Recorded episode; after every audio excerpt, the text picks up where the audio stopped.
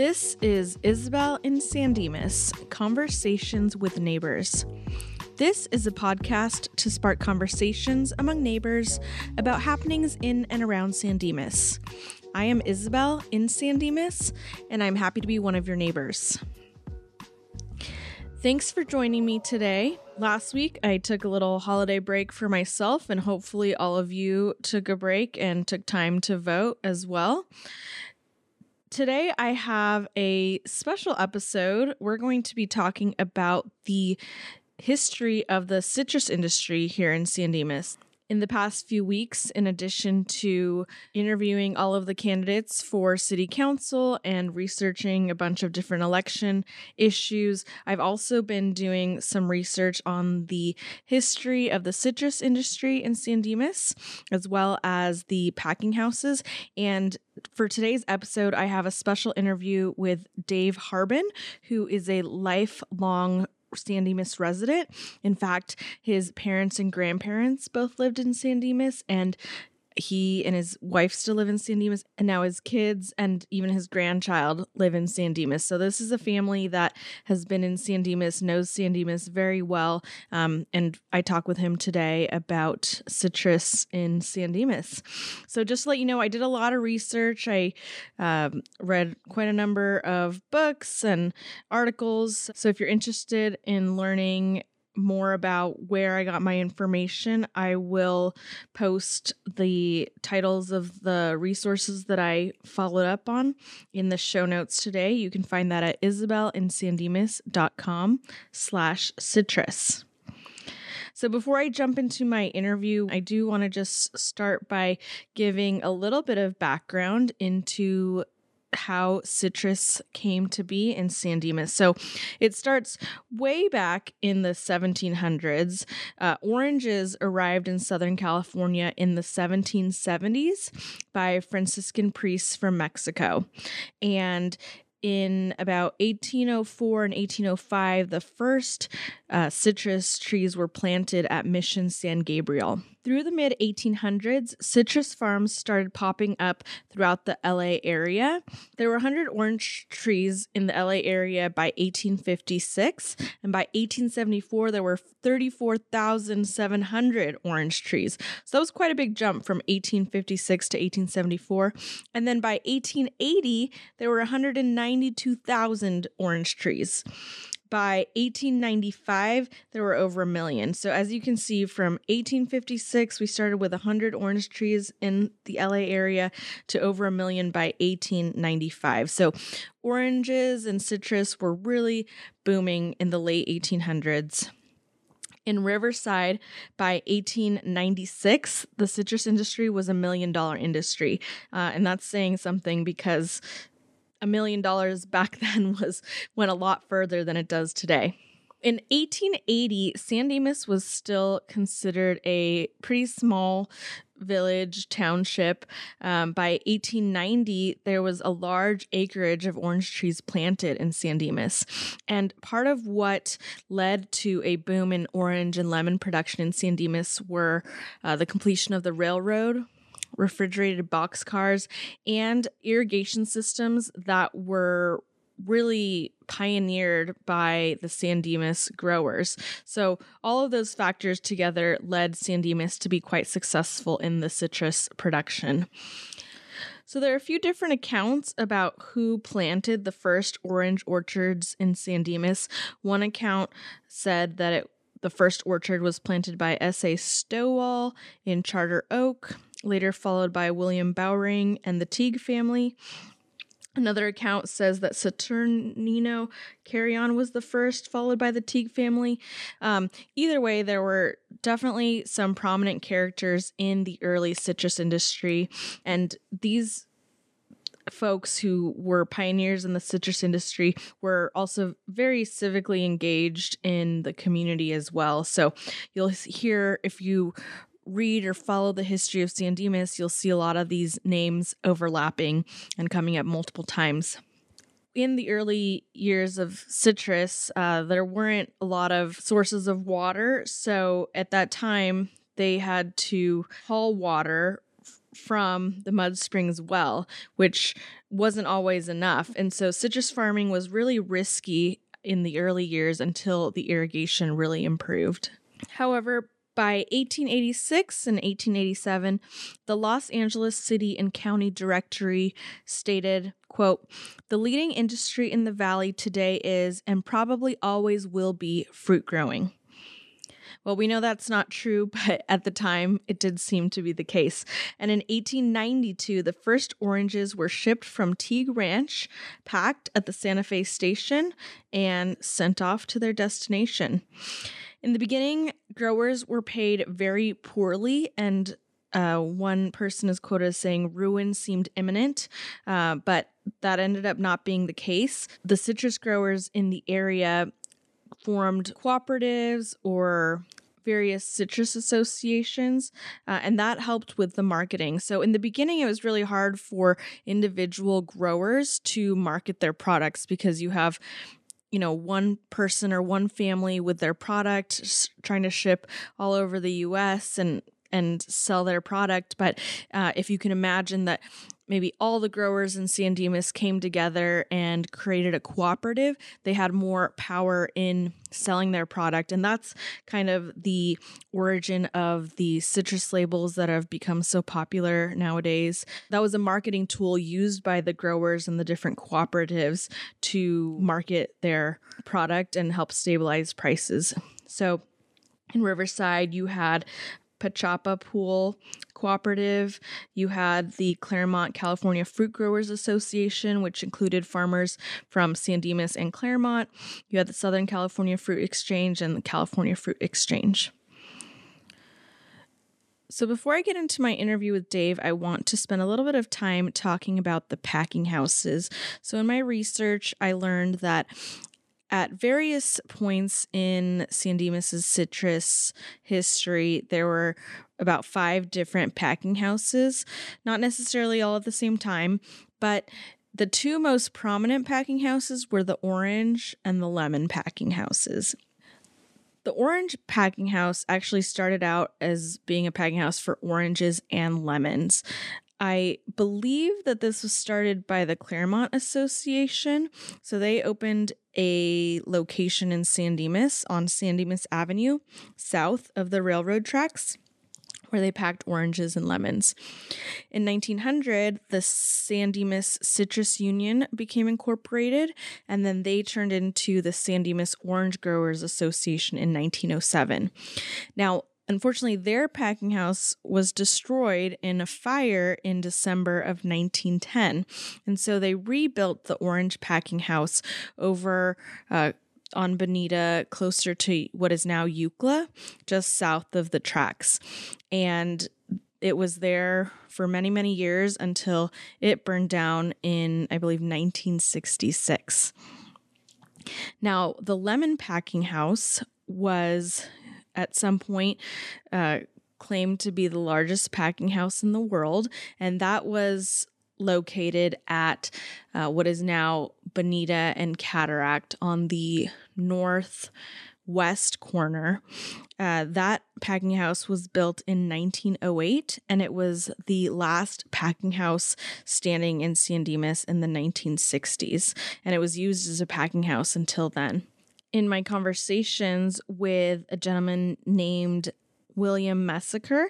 He did some research about the railroads and the packing houses along the Santa Fe tracks, and he, uh, from his research, uncovered that the main packing house building, which is no longer there today, was used is called the packing house and was used for loading uh, probably the boxes onto the trains. It was right next to the tracks. And then there's a smaller building that is still there today in 2020, and that building was used for sorting and packing lemons.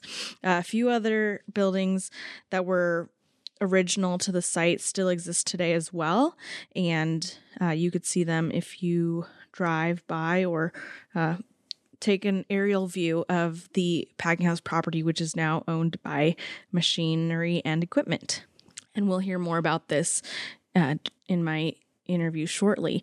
So, last, I just want to say that, you know, the citrus industry peaked in the 1920s, and by 1929, citrus sales from San Dimas amounted to about 28.9 million dollars. So again, a lot of money for that time, and uh, I'm excited to now jump into my interview with Dave Harbin, who will share with us a little bit more about the citrus industry um, from its early days through um, the times that he remembers. So, again, Dave Harbin is a third generation San Dimas resident. He helps paint a picture of how important citrus was to San Dimas through the 1900s. He knows a lot about the citrus industry, not only because of his involvement with the Historical Society, but also because his parents and grandparents lived here since the 1920s. So, Dave starts off with sharing a little family history before jumping into the town's prominent citrus industry. So, take a listen.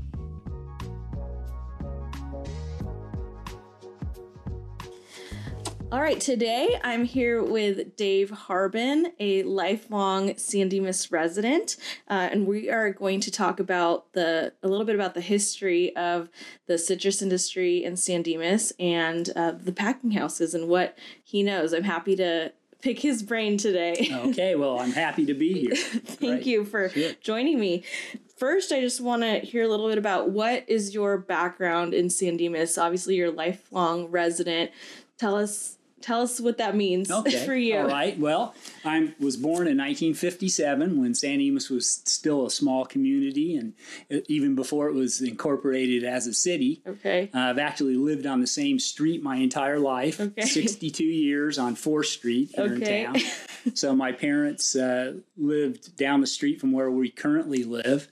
And uh, my mom, uh, God bless her, is still living. She's 94. My dad recently passed away. Oh, okay. uh, my dad had lived here most of his life and came here as a very young child in the early 1920s. So, uh, and my grandfather was involved with the community as well as my grandmother. And so I always had a sense of community with, with the involvement that they had through church and uh, you know, civic activities and things like that. So, uh, always San Dimas has always been a special place to me. Never wanted to leave. Wow. Wait, so you, your grandparents lived here too? They did. My grandfather was a teacher at Bonita High School, the oh old Bonita gosh. High School. And uh, so they lived either in San Dimas or La Verne back and forth until after World War II, 1946, they built a house on Fifth Street, and then they stayed there the rest of their lives. And, uh, and my parents built a house just directly across the alley on Fourth Street. Okay. And so uh, that's where I grew up. And uh, oh my, my dad owned a business here in town at one time, and uh, my grandfather owned a business. And, okay, so I'm just trying to count. So that's with your kids and now your grandkids. That's yeah. five generations yeah. in San Dimas. And I think my kids feel the same way about San Dimas, where it's you know they don't want to leave. I mean, it's it's really just it's family. A comfortable community and great place to live. Yeah, great place to grow up. And so when I grew up, you know, there was still some of the citrus industry was still here. There were still groves within a couple of blocks of uh-huh. where we're at today. You know. Wow. So I can't imagine. So from your grandparents to your parents to you, your whole family has kind of seen the transformation of San yeah. Dimas over probably over a hundred years. Well, yeah, yeah, it is because uh, they came here I think in 1923 or 24, uh-huh. and so it's nearly hundred years oh ago that gosh. they came here. Yeah. Wow. Yeah. Well, thanks for that. That in and of itself is interesting. We could do a whole oh. show about your family tree. yeah.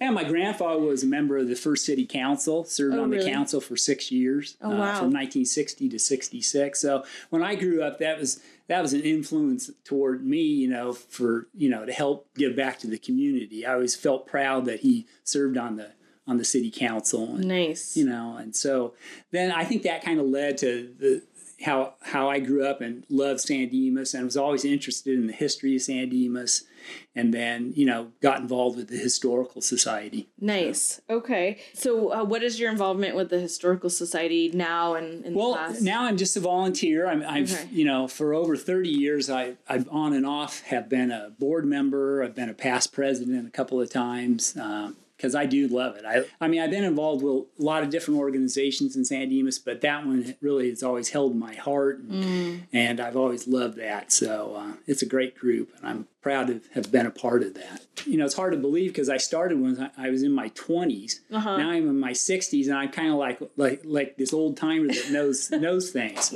Well, I don't know really how much I know, but you know, I remember things, and my parents and my grandparents talking about different things. So, and then of course my grandparents they knew a lot of people from that era, and I got to know them as a as a child, and uh, they're you know some of the movers and shakers of San Dimas that mm-hmm. really had a, an influence on the town and the way it developed, and you know the f- fact that we became a city. Mm-hmm. Uh, they had a lot to do with that. So, yeah. yeah. Well, like you said, you you've become a quote old timer, yeah. but then that's why I'm here sitting with you because I started doing some research at the Historical Society about the citrus industry and the packing house. They gave me a lot of books to read yeah. and you know resources and um, some of the uh, workers there referred me to talk with you. They said, "Oh, you should speak with Dave Harbin about the citrus industry and the packing house um, because they obviously know that you're knowledgeable about that. Well, you know, I'm I'm I know something about it.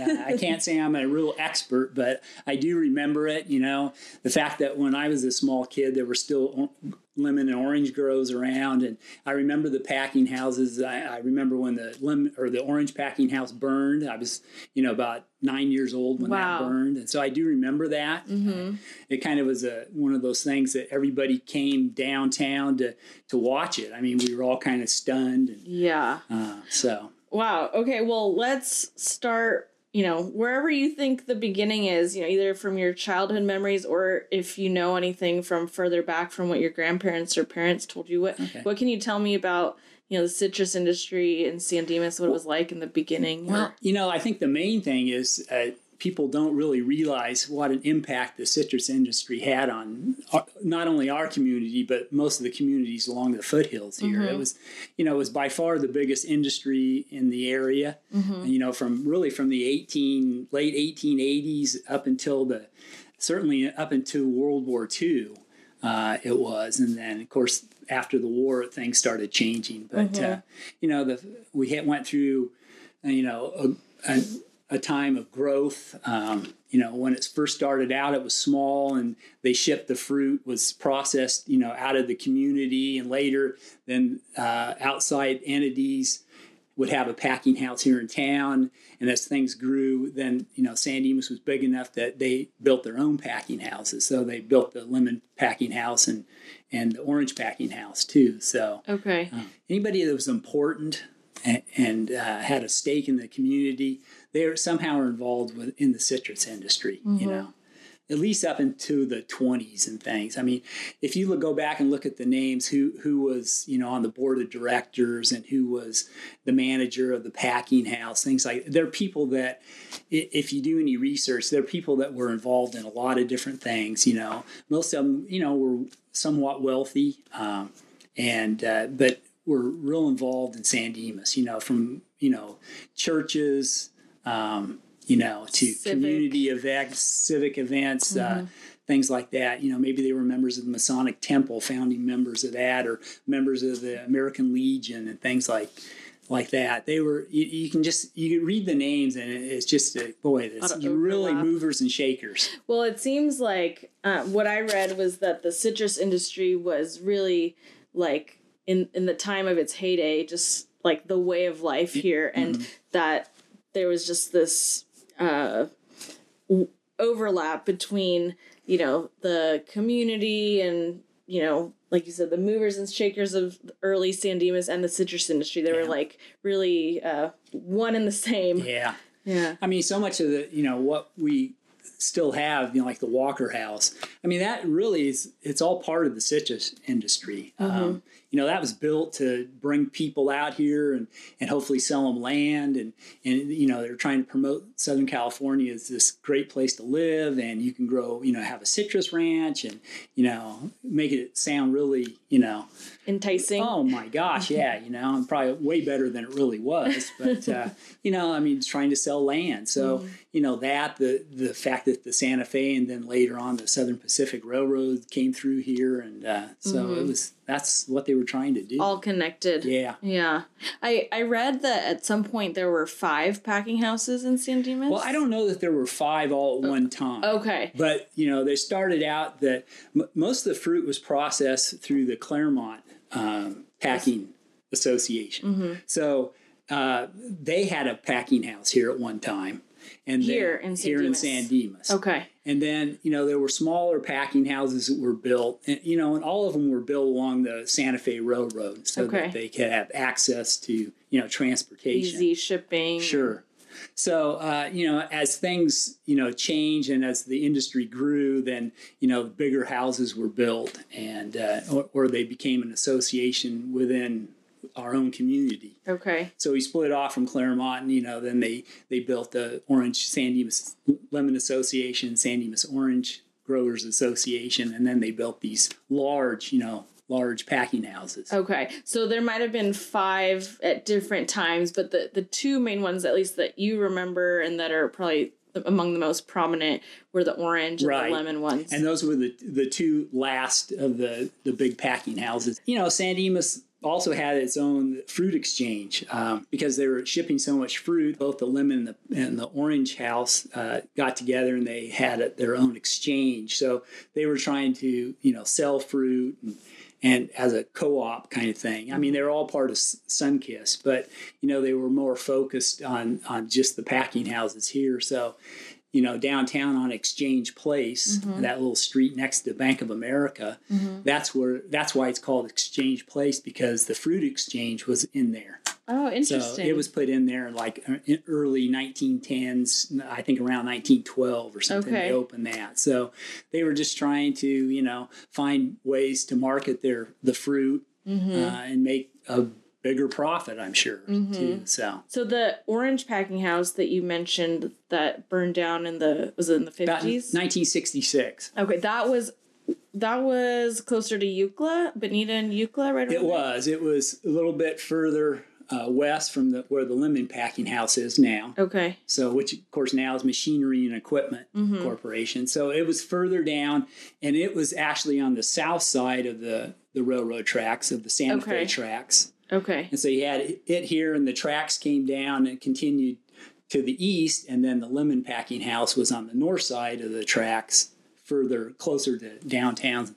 Okay, and and that's at the current M&E property, right? Okay, and um, the orange packing house, from what you were kind of describing, it was pretty a large. Facility. Yeah, it was a large building. Yeah, yeah. I, would say it wasn't as big as the Lemon House is. Okay, it was, but it was a good sized building. Yeah. Okay, but the, and the Lemon House was even bigger.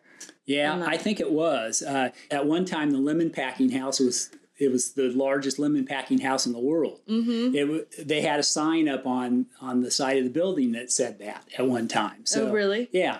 I don't know if it's really true, but they obviously felt that it was true, and they had the sign up and everything. So it was considered at one time and advertised as the largest lemon packing house in the world. Mm-hmm. Uh, San Dimas was one of one of the very first to put in uh, um, refrigerated cooling. You know, right? So, you know, normally those old packing houses were built over a wash, so the cool air would flow down underneath the building and mm-hmm. cool the the uh, the lemons or oranges. But you know, they were the first to put in. They're one of the first to put in refrigeration. So, mm-hmm. you know, there's a lot of firsts here in San Dimas. So. Yeah, and I think I read that you know some of those first technologies kind of helped make San Dimas the like center of the citrus industry yeah. in the world. Like yeah. some of those innovations were really important to yeah. really putting San Dimas on the map. You know, what we see now today is just a, a portion of what it was. Mm-hmm. The, the smaller the two main buildings is what remains.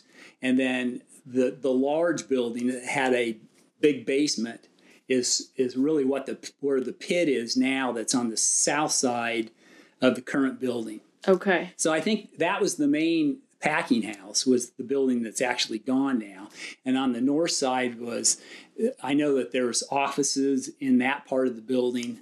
And uh, I've got an interesting story about that too. The office part, there's a, a large vault in there that uh-huh. the Historical Society went into about 25 years ago and explored and brought out some documents and things. That, oh. that as far as I know, there's still still all that in there. Oh, really? Yeah. In one of those buildings. In the building that's that remains there. So you and a couple members of the historical society went in there about 20 years ago and yeah. found well so what we did is we got it and at that time 20 years ago it was still machinery and equipment mm-hmm. And uh, so yeah we got permission. I went and talked to the, the president of the corporation and, and he allowed just a few of us to go into the vault. They had the combination to the vault and were able to open it. Wow. And so we went into the vault and what it is it's a, a, a like a pit. Uh, it's, as I recall, it's I, th- I think it's brick lined, as I remember.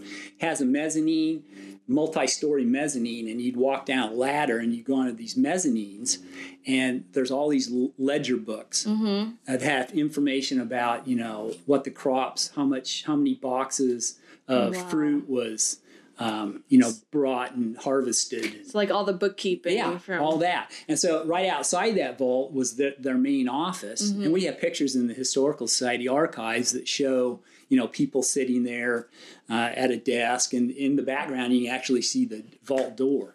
Wow, yeah. that's neat. That was very neat. Did you expect that when you? You know, we didn't know. you know, when I talked to uh, the gentleman that was in charge, I mean, he he said that there was some some stuff in there. Mm-hmm. But I, you know, we really didn't know what to expect, what would be in there or not. Mm-hmm. And so when we got in and we started pulling out these these ledgers, they're not as complete and self-explanatory as you'd hope they'd be. you know, I'm sure to them they could read them and figure out what what everything meant. To us, it was like maybe you had a, a book from 1912 or something, and it lists all these different tracks of land, mm-hmm. but it's hard to put those together with like people and things. Mm-hmm. Uh, but we did we did bring out a number of those. There's hundreds of them in there. Oh, so a lot of them are mostly. Oh, they're still there. there. Yeah, and but you took some for the. We took some for the Society? historical society, and uh, you know, hoping that we could do something with them. Well, it's it, has been difficult to do much with them. So uh, we still have some of those books, you know, yeah. uh, in the archives, uh, but the rest of them are there for posterity. I mean, you know, if anything, if if redevelopment of that uh, you know property happens, mm-hmm. that would be one thing that uh, needs to be you know definitely. Um, looked at and, and preserved preserved somehow. you know maybe the the state museum over in i think in uh, redlands or something there's a a museum there that the state runs that might be interested in, mm-hmm. you know, that's devoted to the citrus industry. Yeah, and someone who could really uh, study, right, decipher what it all means. Exactly, because yeah. I, I doubt that there are is any of that left any place. And I mean, I doubt in Southern California there's anything similar like to that. that. Wow, that's incredible. I know. I I mean, I've been to the historical society and you know seen some of the newspapers from like the 1920s. Just kind of encountering those old documents is just so they're very brittle. They're so brittle, Yeah. but and it's it, it's also pretty. Um, at least for me, the experience was so. Um, it brings up this nostalgia, even though I wasn't around at that Yeah. time. But you just feel like you're transported to a new oh, time and know. place, and it's really amazing. Yeah, To and I know the people are volunteers that come in that scan those documents, uh, the newspapers. I mean, they spend a lot of the time just, oh, look at that, you know, oh, you know, reading them. Mm-hmm. And so it's, it, you know, they're maybe not as fast as they could be, but they're they're gathering all this information themselves. They find it the, the same way. fascinating Yeah, for sure. yeah. Well, so that's a more recent memory that you have of the packing house. Do you have any memories growing up or f- with your family? Well, you know. I, I remember when the fire happened. I remember that we we went downtown. We drove downtown, and we there were when we got out, there were people all over, you know, surrounding the building, and you know, just watching it burn. Mm-hmm. Um, but it was it was you know kind of a, a tragedy uh, at the time. I mean, we all felt bad that it was burning, and it's kind of like a loss of you know more innocent time of San Dimas. Mm-hmm. And but uh, you know the thing that as a kid that I remember most about it was that we were all so impressed that the KTLA uh, Channel 5 helicopter was there and they were flying over, you know. And so I think we went home and watched it on the news, oh, wow. you know, that, that there was this fire. And I, I don't know what, as a, as a kid, we all thought, my gosh, that's the Channel 5 helicopter. Well, you know? of course. That kids, was a big deal. Kids you know? love that yeah. kind of stuff. but uh, yeah, you know, that was sad. And then, of course, after that, I think the fire department had something to do with uh, the final demise of the lemon packing house because I think that they felt that all those things were. Um, there was a high degree of probability that they were going to burn, you know, because the oils in the in the citrus and everything that impregnates the wood and the buildings and they're old and they're dried out, but they have that oil in there that they're very flammable. So I I think there was a drive by this by the fire department that we should, you know, remove the lemon packing house before it burned as well. Mm-hmm. So it fortunately didn't burn, but they they ended up selling that large building and the wood, and it was dismantled, and the wood went to Mexico for building materials. Okay. Yeah. Yeah, I did hear that that the lemon packing house structure was taken down or dismantled because of the recommendation that it was a, a basically a big fire, fire hazard. hazard. Yeah. Yeah. Um, which is too bad, but um, you know they had they yeah. had to make the decision right. that they had to at that time. You yeah. know, especially what happened with the orange packing house. Yeah, how devastating that was. Yeah. So was that around the time that the citrus industry was? Well, the citrus industry, you know, really in our area here, from like the late 1880s until I mean, the heyday was the, the end of the 1920s. After that, it kind of there was a decline. Okay. And certainly after World War II, um, you know, then it really started to decline quickly. You know, and it, I think a lot of that had to do with there were so many service servicemen that had been here in Southern California from you know that lived back east, and you know how nice our weather is and and everything. And so you know people just started moving to Southern California, mm-hmm. and so property just eventually became so valuable.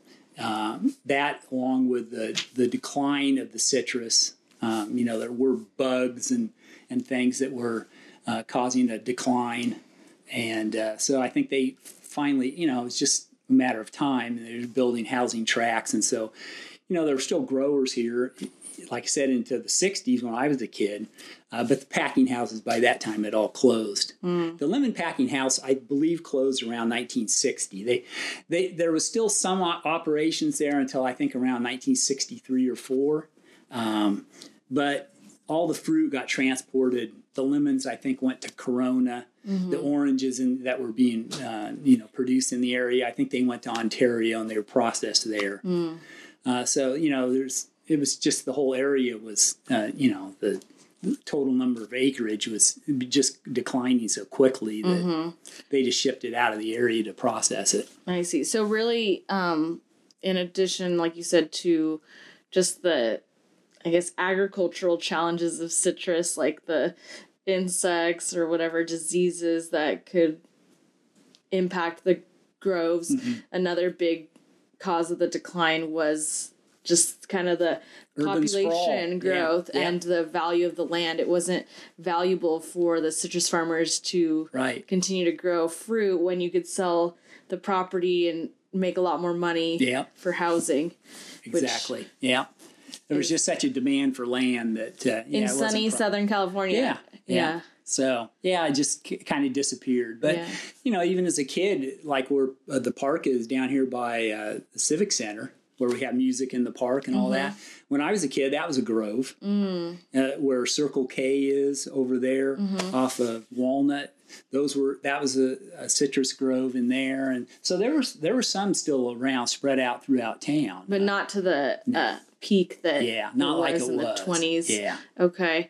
Do you you know now you know we're here in 2020 you have your kids your grandkids do you get nostalgic for that time well, I you know I think we all tend to do that. You know, mm-hmm. go back to when we were kids and things seem more simple. Maybe they really weren't, but as when you're young, things seem simple and and you know different than they do now. So yeah, I I do. Uh, you know, then to hear my parents and grandparents talk about it and and all that. They used, you know, I used to hear stories about uh, when they would smudge, you know, mm. uh, which was a big deal, and uh, you know, we, I don't know how we can be nostalgia about that because it was so such a dirty, you know, way of trying to preserve the the fruit during cold spells. But uh, well, talk more about that because I didn't know. So I'm new to San Dimas. I just moved here in the past few years. I didn't know what a smudge pot was oh. until I read this book. You've got a couple of them in the museum downtown. Yeah, so, yeah. so yeah, the, those smudge pots. I can remember my dad talking. He he he smudged you know a few times when mm-hmm. he was a teenager in the 1930s and uh, so yeah it's it's just what it is is just a small you know gas fired heater mm-hmm. that they spread out throughout the groves when the temperature was going to drop below freezing. Mm-hmm. That is just to try to warm up the air and protect the fruit. Mm-hmm. Um, so those things were very dirty. I mean, that contributed a lot to the smog of Southern California at that wow. time. Uh, so my dad used to say that when they were smudging, that you had to make sure the windows were all shut in the house. You couldn't hang, you know, your your laundry out on the line to dry because it would just be covered with this greasy oil um, that would, you know, come out of the atmosphere. It just kind of fell on everything. And so it was really, really dirty. And not only that, it was real dangerous. I mean, there were a lot of people that, um, you know, that were working in the, the fields. And of course, this was mo- mainly at nighttime when mm-hmm. it was mm-hmm. coldest. And so there were, you know, I think they employed a lot of young people to f- refill the, the uh, smudge pots with oil. Mm-hmm. And so, uh, you know, they be dragging around these large tanks behind a truck or something, and, and then they'd have this large uh, um, bucket that they'd fill the um, smudge spot smudge pots with, and so those uh, they'd get that on their clothing, and if they weren't real careful, I mean, they could catch fire, you know, oh from gosh. heaters. And so people were burned, and you know, they'd have to they send people home that were soaked with oil so that they change their clothes and things like that. But my dad said it was not a very fun job. He only did it a few times. He said it was, you know, way a lot of work. Can you imagine, you know, there'd be thousands of those things burning. San Dimas was considered a frost-free belt here until 1913. In January of 1913, they, there was a hard freeze that you know really uh, caused a lot of damage, mm-hmm. uh, especially to the lemons because lemons are more susceptible to cold weather than oranges are. Mm-hmm. So it, I, I, understand it took a few years for the lemons to recover from that. Mm-hmm. Oranges were quicker, but uh, okay, uh, yeah. So, and after that, did they see more freezes after the? Yeah, there were freezes on and off, sure. Mm-hmm. Yeah.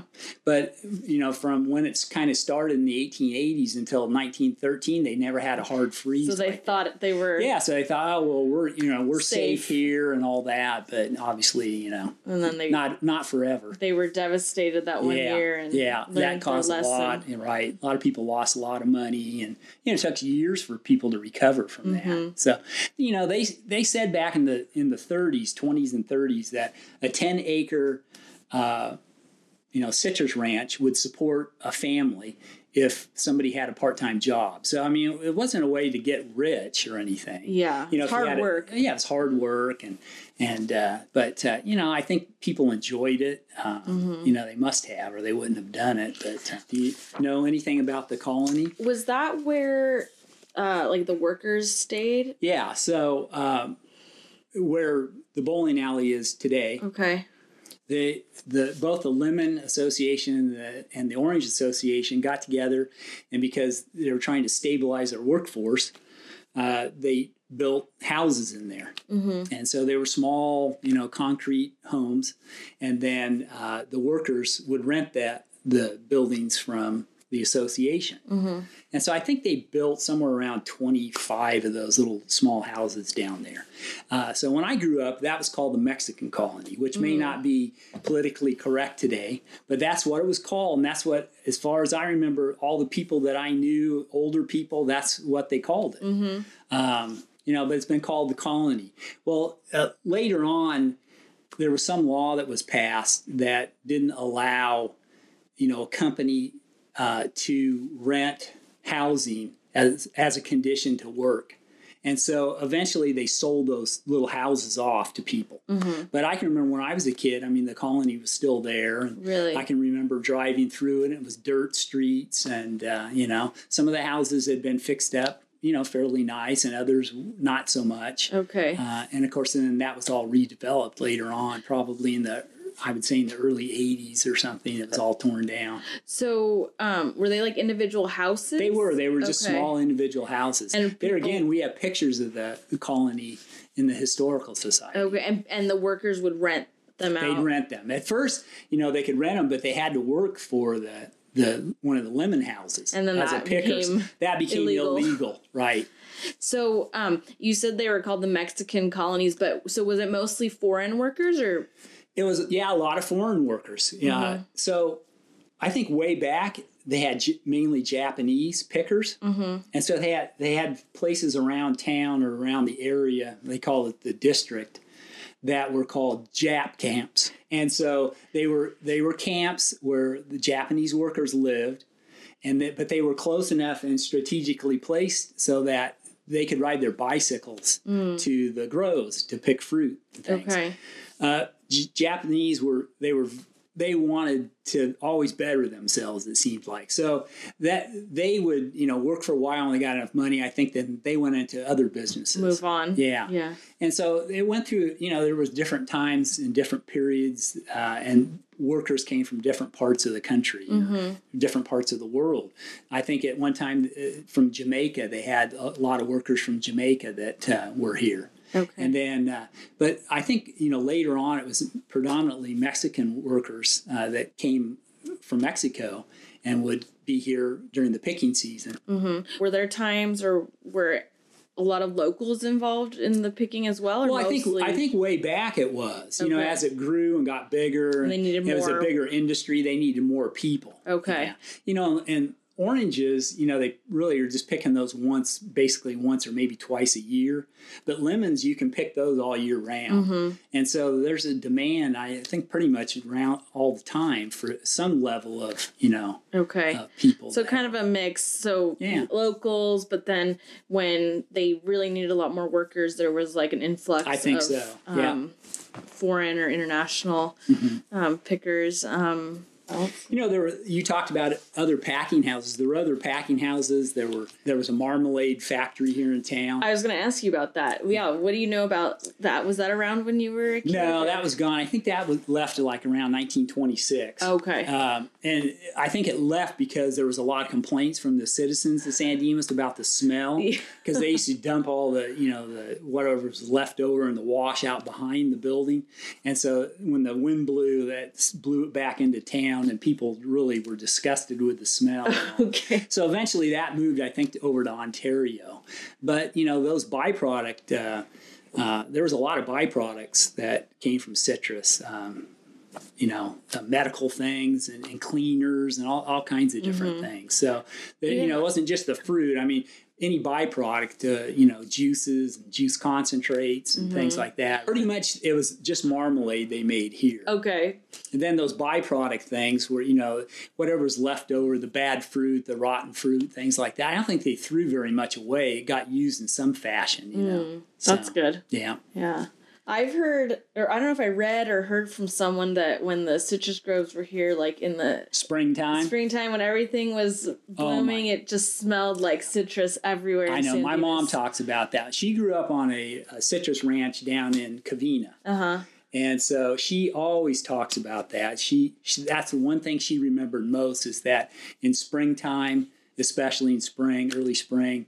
Uh, the orange blossoms. They said she said it was just you know incredibly uh, mm-hmm. uh, strong. The smell. I can't so. imagine, but that sounds lovely. Yeah, and I can remember when I was a kid driving down what's Arrow Highway now. You know, I can. There were groves down there, mm-hmm. and I can remember that smell like yeah. that. That how how how what good it smelled. Gosh, mm. it was great. Mm. Yeah. Yeah, I mean, I, I, as we're talking, I wonder what we as a city could do to honor that history, you know, Everyone should plant a citrus tree yeah. at their house or something. Well, you know, we, the Historical Society tried to honor that by planting the grove first at the Martin House, mm-hmm. um, and then later it was moved down to the Rhodes Park. Mm-hmm. Uh, so there are there are some citrus trees down there to try to kind of honor that whole yeah. thing. Yeah, it's it's unfortunate that San Dimas, unlike La Verne, they were able to keep you know a park that became you know that was the a citrus yeah park that yeah. was a citrus operation so they still have a grove there and people mm-hmm. kind of get a sense of what it was all about mm-hmm. and unfortunately we don't have that yeah know, here speaking of that i was going to ask you what your thoughts are about uh, the lemon packing house if you think I don't know, that could be used for anything to. Well, I, I'll tell you, there's a number of my friends and I, we've talked about that for years. I'm good friends with Jeff Templeman, who's, you know, was a council member for 20 years. So that's something he and I've talked about. And he was one of those people that went down into this vault at the Lemon House. So uh, I think ever since then, we've talked about, gosh, you know, it's too bad we can't somehow or another develop that you know property and and retain that building and and the ambiance of that whole citrus industry and everything you mm-hmm. know so i've always been a proponent of trying to save that if we could mm-hmm. so you know what, from what i understand now you know there's a developer that's interested in trying to develop that and thinks they may be able to utilize the you know the building and I'm all in favor, and I think the city should just you know keep their hands off of it and let it develop and see where it goes. Mm-hmm. Because mm-hmm. you know it's easy for people to say, "Oh, nobody can do that. Uh, mm-hmm. Nobody, you know, who's got the money? Who can do that? Who, you know, that won't work." Well, you don't know until you really let it have some time to incubate mm-hmm. and, see if it's something that can happen. Yeah. Uh, so I hope that the city would just kind of keep, you know, have Let hands it. off and, and see where it goes. Yeah. Like you said, we don't know what's possible. And, right. and packing houses all around the region have been preserved and yeah. refurbished and with monuments or memorials to the mm-hmm. citrus industry and the history that was made there. Yeah. So, and for us, I mean, Claremont's a great example of, mm-hmm. of what somebody did with that, mm-hmm. you know.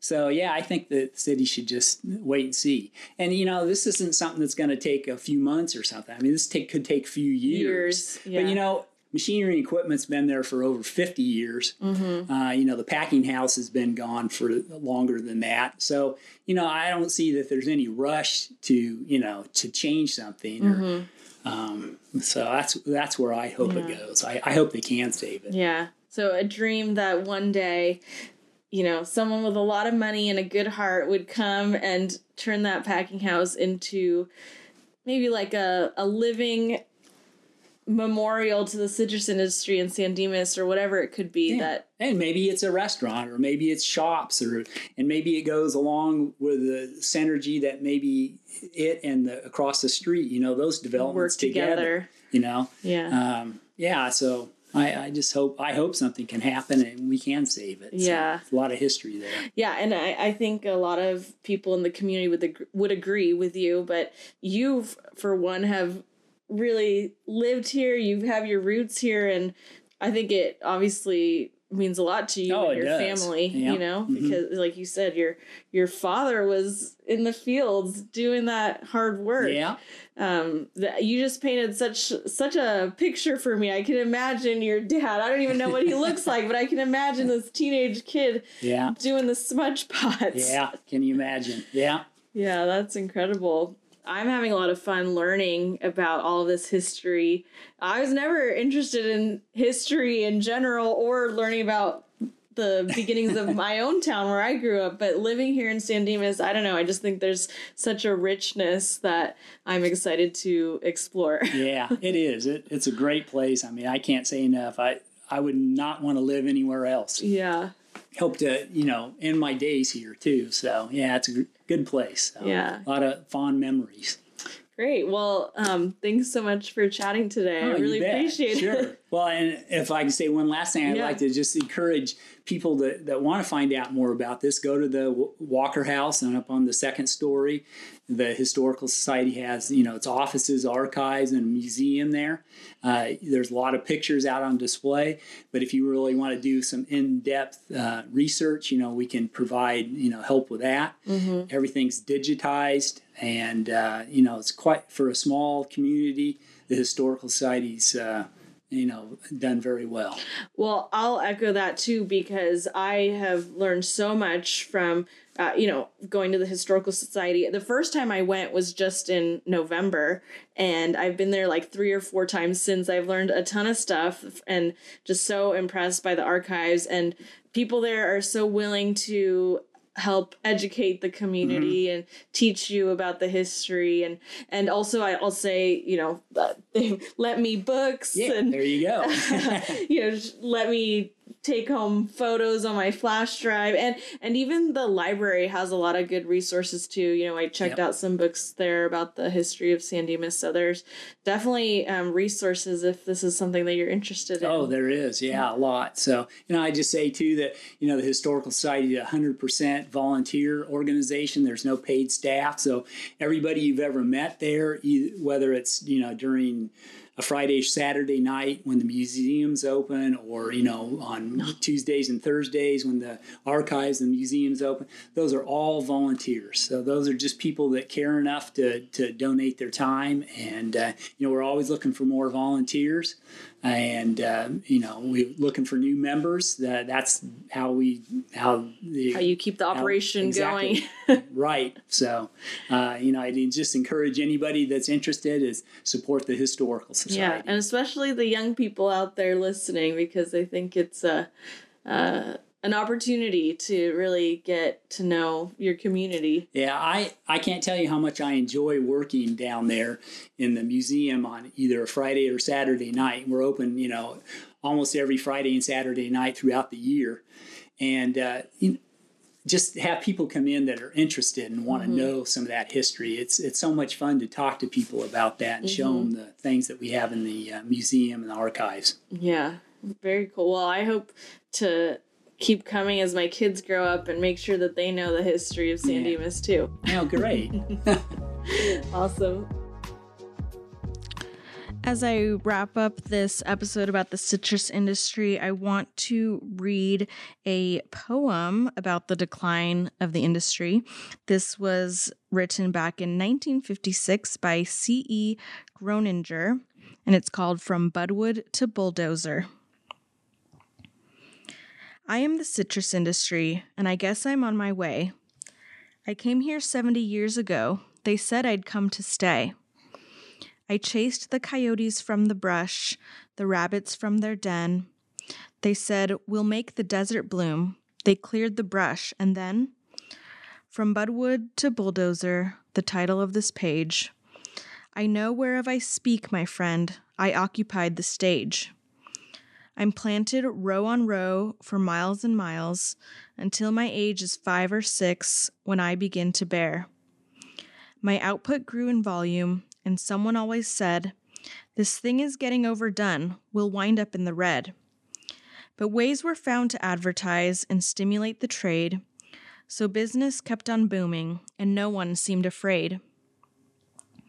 Now comes the villains one by one to attack me in the dark the first was nematodes so small, but they sure left their mark. They choked my feeder roots. I would have starved to death. And then came smog and quick decline, and they shut off my breath.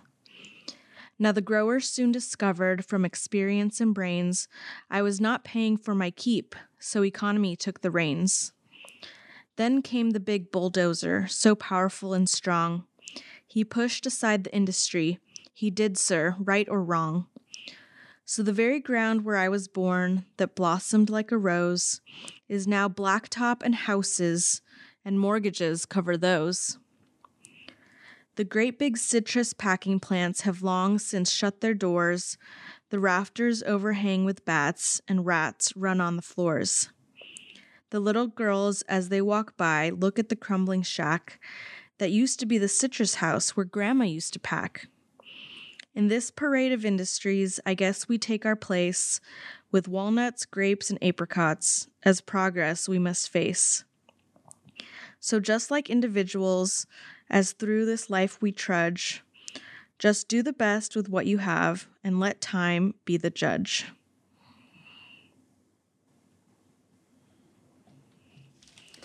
Thanks for listening today. I'm interested to hear if you learned anything new about San Dimas' citrus history by listening to this episode. Uh, was there anything I missed? What do you think about the lemon packing house that still exists today? It's not the main packing house structure, but it is one of the original structures, several of the original structures. Uh, do you think those buildings should be preserved? Why or why not?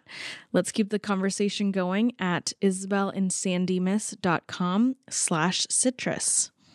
And now for updates and upcoming events. First, I just want to congratulate all of those uh, people who ran, uh, regardless of the outcome of the election. I want to just congratulate everyone who ran for city council and mayor and, you know, all the candidates across the board in LA County.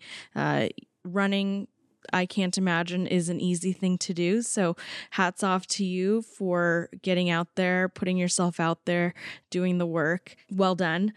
Uh, and also, congratulations to our locally elected officials. That includes our new mayor, Emmett Badar, reelected council member John Ebiner, and our newest council member, Eric Weber. The results through LA County are not exactly final at the time of this recording, but the results I would say are semi official. The numbers might change, but it's looking like the people who were elected are going to remain the same. So, congratulations to all of you. Also, uh, it looks like Measure SD the sales tax increase failed here in San Dimas, in case you were wondering. I want to let people know about uh, a city council and planning commission study session that will be happening on March 10th at 5 o'clock at City Hall. This study session has to do with the downtown moratorium and zoning. It also includes the packing house property at M&E. So if you care about these issues, I encourage you to attend. These meetings are pretty important, not as important as the public hearings that will be coming up, but still pretty important as far as making sure that the city council and planning commission know where you stand. So please come on out if uh, this matters to you. And lastly, on March 12th from 5:30 to 7:30 at the Stanley Plummer Building, the Gold Line will be hosting a community open house. There's no planned program, but you can come in at any time during those hours to talk with the Gold Line team and have your questions answered. Now, a personal tidbit about myself. As you know uh, from my previous episode, um, my husband Phil and I started the nobighotel.com uh, effort to stop large hotel from coming in at Bonita and Cataract. And uh, now we have partnered with some other members of the community for um, savethepackinghouse.com. So, you know, in light of all the research that I've been doing about the packing house, uh, you know, we have really come to understand the historical and cultural significance of the packing house to the community of San Dimas, the history of San Dimas. It adds a lot of richness and and really the citrus industry was what put San Dimas on the map. So um, if this is something that you're interested, uh, I will just leave it there. Sa- savethepackinghouse.com. And the one thing that I want to say about that is that, you know, in the past couple years, I've been getting involved with neighborhood issues and with this podcast. And, you know, in doing these, I'd say grassroots efforts, I've talked to a lot of neighbors, and people sometimes feel discouraged or like they don't have much power when it comes to making changes in our community. Sometimes people feel that the city council have their minds made up and set, but I just want to say that together we can really get a lot done. And so if these are issues that matter to you, I encourage you to have your voice heard, speak up, don't be afraid because um, like we you know did with the no Big Hotel effort, we as a community came together, and I believe that our council did listen to us. So I, I do think there's hope. I do think there's strength in numbers, and I encourage you to get involved if there are things in this community that you believe are worth fighting for.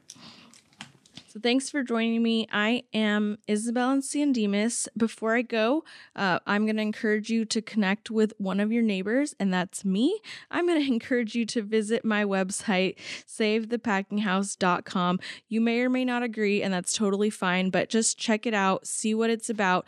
Um, and if you are interested, then you can sign up for more information on the website, sign the petition, and even consider forwarding this information off to a friend. As always, I invite you to drop me a line on my website, isabelandsandimas.com, if there's anything you'd like to hear about in a future episode. Uh, thanks for joining me today. I look forward to talking with you next time. Bye bye.